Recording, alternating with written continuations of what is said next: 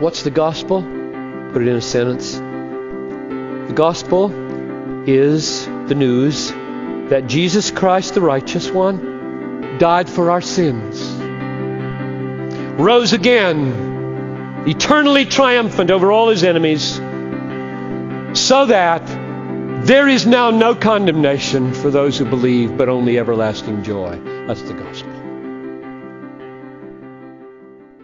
Hello, guys, and welcome back to the Pulse Podcast. It saddens me to say that this is going to be the final episode of season three of the Pulse Podcast. Um, in case you're not aware of it, this is our third season. The first two seasons are actually on our YouTube page, where we recorded them a couple years ago. You can find it on YouTube. Just search Our God Given Mission, The Pulse, and it'll come right up on, up on your screen. Um, but this is the final episode. However, it's not all doom and gloom just yet. We're going to be back in about a month or two.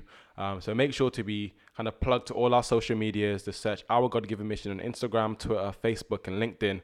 And you can stay up to date with all things OGGM. So my name is Toya Akinelso. I'm your host, and I'm joined, as always, by Mike Omani. And today's question is all about feeling far away from God. The question is, what do I do when I feel far from God. Again, it's one of those questions that we've probably all asked at some point in our Christian journeys. Might have looked different um, in, on an individual basis, but I'm sure we've all asked it in some way, shape, or form, be it when the weight of life hits us, when it's loss, or when we fall into sin, we can tend to do the thing where we run away from God and God feels um, far or distant from us. And we all probably fell on our knees at one point or messaged a friend and said, What do I do? Uh, we're going to try and answer that as best as we can. I'm going to throw that to you, Mike. What do you say to the believer who feels like they are far away from the presence of God? Well, thank you for the question. It's a very important one. Um, but I should start by questioning the question. Um, we've got to be more careful about the words we use when we're describing our relationship with God. And oftentimes we use words that connote or denote a spatial reality than a relational one. Um, we frequently use spatial languages when describing relationships, uh, and we do this with the way English is constituted. You know, I say Toye is one of my very close friends, and and with him I'm not so close to, and and you know if we know someone who's deep, uh, sorry, if we know someone deeply, we're more likely to describe them as being closer to us. But the truth is, then it's that doesn't work, and I'll tell you why. Well, because right now you're pretty close to me. You're sat opposite the desk, like you're pretty close to me. However, even though you're close to me spatially, relationally, you could be very far away from me. And it's happened before where, you know, I'm next to somebody who uh, is very close to me in terms of proximity, but I feel really distant from them as well. So the language we use isn't helpful, and we have to be very intentional about this. Um, you know, I'm reminded of when I was young, I would have a picture of Lionel, Lionel Messi on my phone you know, and so he, I literally would go to bed with him next to my head every single day, right? yeah. But here's the thing: he doesn't know, he has no clue I'm alive. You know, he's very close to me, uh, uh, uh, spatially, but relationally, he's not quite there. Now, one of the biggest mistakes we make as Christians, it's a, it's a very you know innocent one, is we think about God as one of our just one of our friends, and as such, we subject him to the same language we use to describe our friends. Of course, God, God is quite different. God is not on some mountain that we have to climb up to to reach Him. So it's not a case of when you're when you get saved, you know, you're at the bottom of Everest and your Christian life is about climbing up to Everest where at the end you get God. No.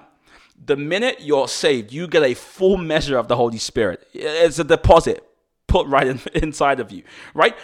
And then, you know, your your journey then is to unpack that reality. It's to become aware of that reality. It's not to gain more of god. God is no drink. He's not some there's no cup. You know so so we're not trying to gain more of him. He is inside of us.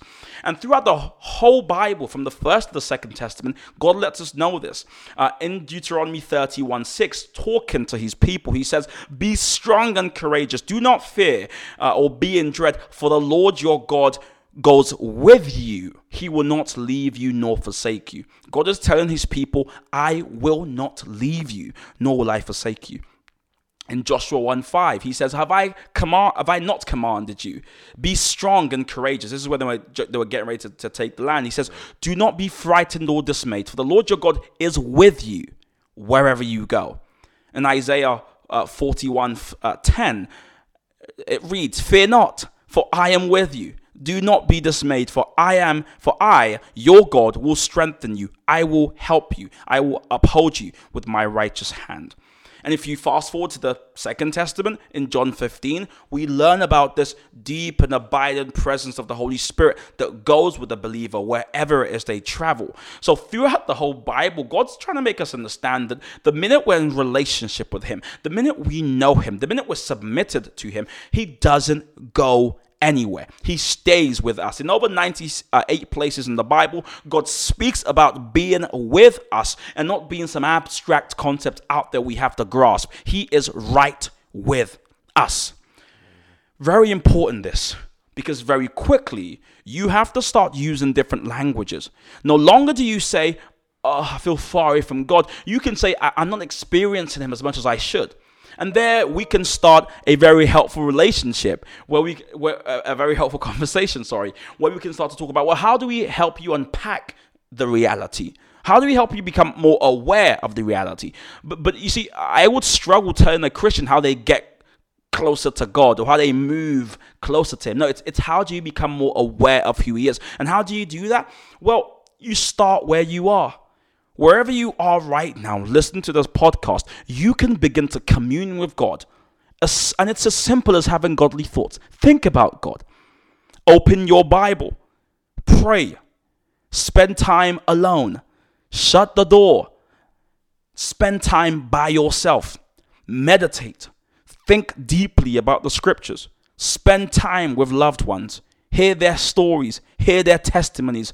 Ask them how they're going. Ask them the last thought they had about God.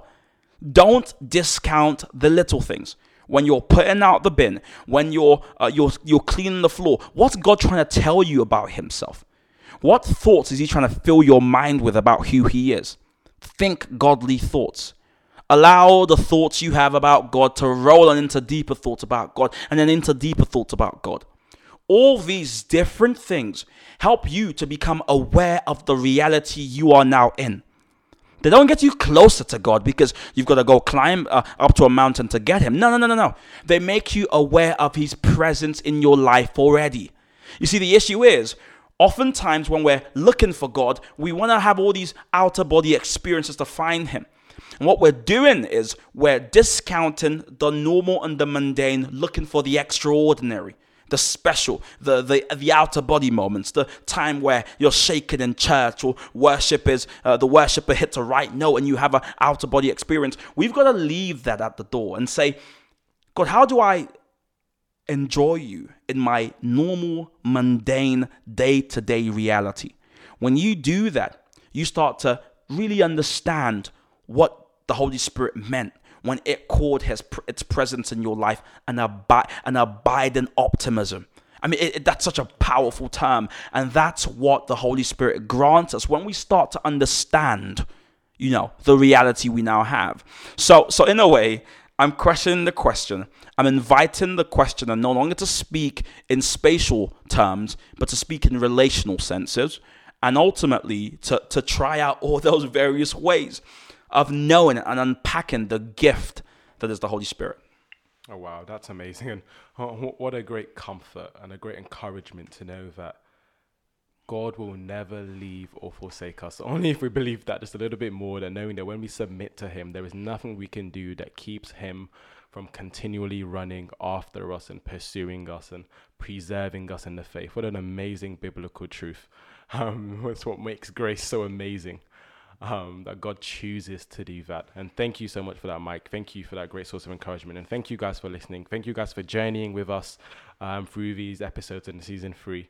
And we hope when we hope to see you guys in season four, we're going to be fresh with new questions. And as we anticipate um, season four, do you send us questions as always to hello at our God given mission.